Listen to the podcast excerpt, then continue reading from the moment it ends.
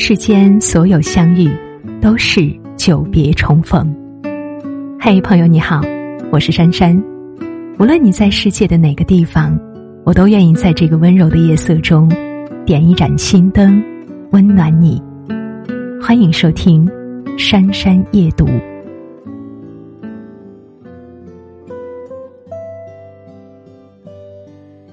时隔半年，《乘风破浪的姐姐二》节目一上映，就引发了网友们的热议。那英跳舞像跳大神，但唱歌却依旧是开口跪。张柏芝舞姿生硬，但还是凭借一首熟悉的《心愿》令人泪目。容祖儿唱歌舞蹈几乎全能，早已经不是只会挥着翅膀的女孩。有人问。为什么大家一边无情的吐槽，一边却津津有味儿的追看节目呢？我想，就像节目传递出的主旨一样，展现出丰富多样化的女性价值观，诠释出自信奋斗的她力量，让更多女性从中感受到自我价值的体现。我们看着姐姐们不断的成长，其实也在内心不断的激励自己。做出改变。然而，我今天要讲的姐姐，她没有流量，也不会唱歌跳舞，这样平平无奇的人，撒贝宁对她的人生却做出了这样的评价：牛到电视剧都不敢这么拍。真要说乘风破浪，他敢说第一，没有人敢说第二。那么他是谁呢？他就是中国海军第一位女副舰长韦慧晓。看完她的故事，我深受感动。原来除了娱乐领域，还有这样的女性值得我们去关注。因此，我也希望你有耐心，可以把文章听完。身体和灵魂必须有一个在路上。韦慧晓，一九七七年出生，是广西百色人。虽然家境贫寒，但是他从来都没有过自卑。他坚信一定可以通过自己的努力改变家里和自己的命运。事实上，他也做到了。从小勤奋刻苦的他，一直是别人父母嘴中的好孩子。功夫不负有心人，韦慧晓在一九九五年考上了梦寐以求的南京大学。大学期间，他就读大气科学专业。由于在校园里有出色的表现，毕业那一年，眼尖的华为公司相中了他。凭借自身的努力和天赋，他很快在华为站稳了脚跟。短短几年，就出任公司高级副总裁秘书以及行政助理，甚至还被评为金牌白领，被领导赏识。在华为工作了几年，他已经年薪百万，没有什么经济负担。按这样的路线，韦慧晓要更上一层楼也不是难事。然而，他并不满足于现状，在众人艳羡的目光下，突然提出离职，转身进入了考研队伍。二零零四年，他以第一名的经验成绩考入了中山大学。硕博连读地球科学系，跨专业无疑也为他带来了巨大的挑战。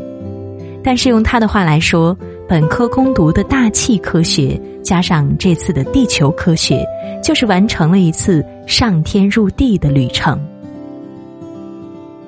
可能他也不知道自己的这些决定正在为后来的参军做铺垫。二零零六年，正在读研究生的韦慧晓。突然决定休学去西藏支教，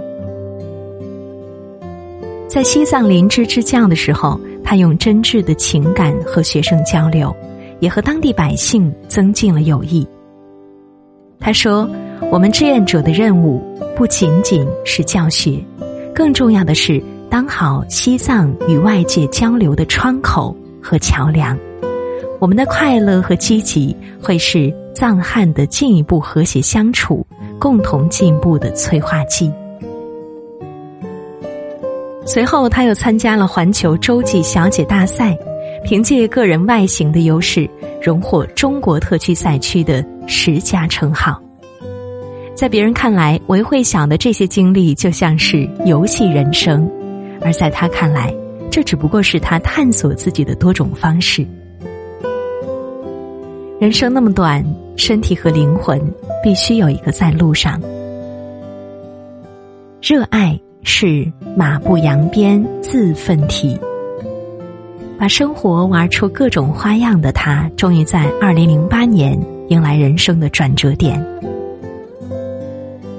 那一年，他有幸成为了北京奥运会的志愿者，并且获得北京奥运会残奥会优秀志愿者的称号。也是同一年，突如其来的汶川大地震让无数人流离失所，而他也没有放弃这一次做志愿者的机会。也就是这一次志愿活动，让他对人生重新产生了思考：自己真正要做的是什么？自己真正的价值到底在哪里？在决定参军、投身保卫祖国的事业后，他突然意识到，要以博士应届生身份参军，三十四周岁是最后的期限。为了完成梦想，他从这一年开始有计划的体能训练。虽然过程很辛苦，但是他也从来没有抱怨。二零一一年，韦慧晓博士毕业那年，决定抓住最后的机会。他写下一封两百多页的自荐信，几乎把自己三十年来做的事情全部写了下来。不仅表达了对军装的向往，还把自己荣获的奖章证书一并附上。朋友看到他的举动，十分不解：好好的事业不干，偏偏要去吃苦。是傻吗？对此，他立场十分坚定。他说：“干事业的机会有很多，但是能够干一份关乎民族崛起的大事业，这是人生最幸运的事情。我爱航母，我愿意终生嫁给航母。”三天后，部队打来一个电话，表示要对他进行考察。他听到消息之后，内心终于明白了。漫卷诗书喜欲狂的含义。当你遇到自己内心热爱的事情时，就会有那种马不扬鞭自奋蹄的状态。我现在就是这种状态。二零一一年一月，韦慧晓穿上蓝白相间的海洋迷彩，被分配到航母部队，参与辽宁舰接舰工作，真正开始了乘风破浪的生活。韦慧晓进入军队之后，不知道自己面临着前所未有的挑战。首先是生活观，晕船几乎是每个人都要克服的第一道障碍。第一次出海，他和其他实习委员在甲板进行海图作业，风浪并不大，但每个人都吐得非常厉害，他也差点儿把胆汁吐出来。看着镜子里狼狈的自己，他自问：我还要当舰长吗？得到心里的肯定之后，他振作精神，重新回到甲板进行工作。虽然晕船不是一时半会儿克服得了，但这位慧晓相信自己一定会尽快适应过来。生活关过完就是军事关。有资料统计，一个舰艇军人从进入军校到成为舰长，至少需要十五年。这对三十四岁的他来说，无疑是一个巨大的压力。到部队之后，觉得最大的困难就是时间不够用。一天四十八小时肯定是不够的，但不知道七十二小时够不够。为此，他必须比其他年轻人付出更多的精力。为了熟悉辽宁舰的每项工作。他和十八九岁的女兵抢着擦地板、帮厨、保养设备。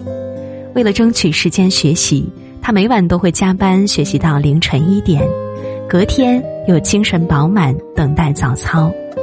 为了提高游泳成绩，他每天早上五六点就会背着小包去练游泳。有规矩就要执行，有标准就要达到，这是韦慧晓从小养成的习惯。他曾经说过：“如果你从来不曾自律过，从来没想过牺牲奉献，那你从来就没有成为真正的军人。”为什么韦慧晓要对自己如此严格呢？因为她深知，作为女兵比男兵压力更大。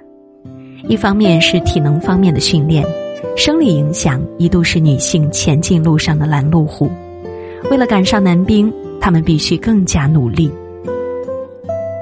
每天，韦慧晓和女兵们都要晨跑五公里，托举杠铃数百次。在扎实的体能训练和心理调整下，女兵不断在突破自己的潜能。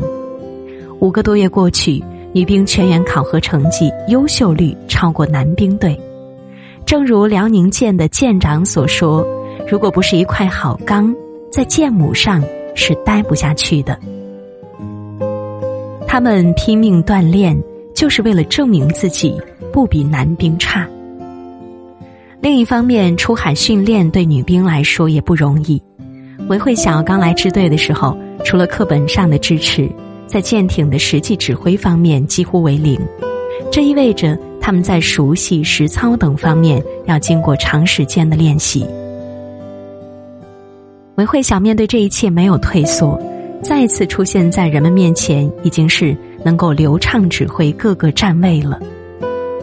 郑州舰出海训练的时候。舰长陈曦放心把导弹对海攻击、拖放烟幕等科目交给韦慧晓指挥，竭尽全力的付出，终于迎来了回报。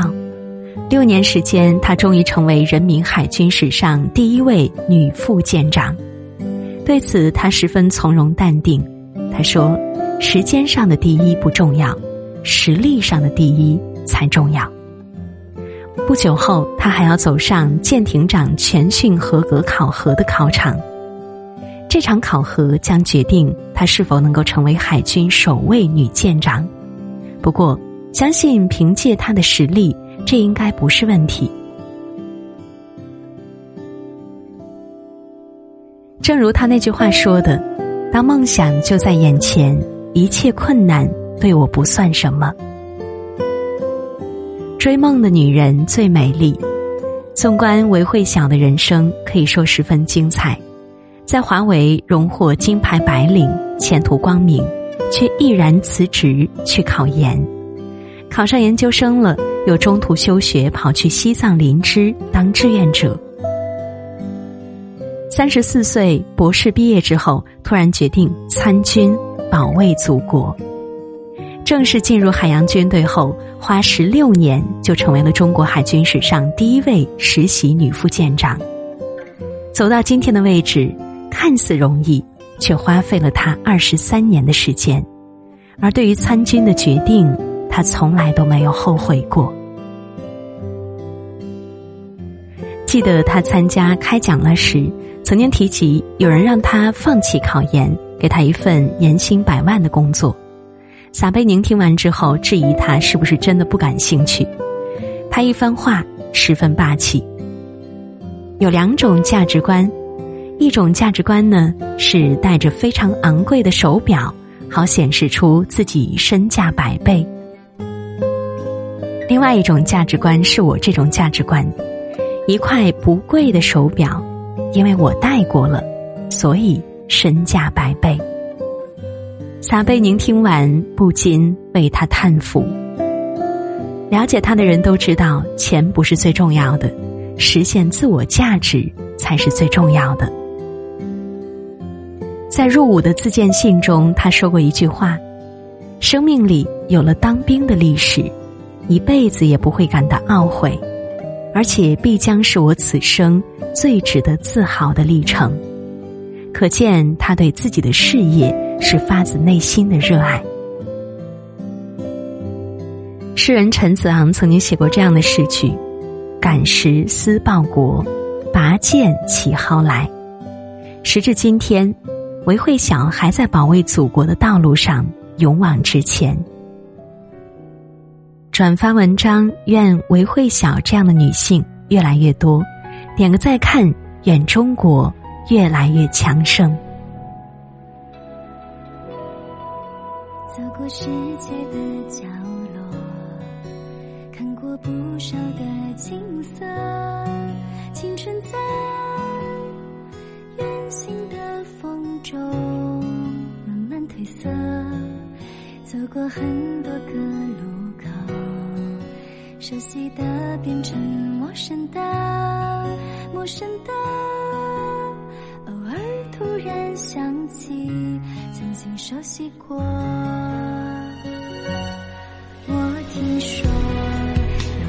很快乐，走过大海、沙漠、绿洲，穿过对马海峡去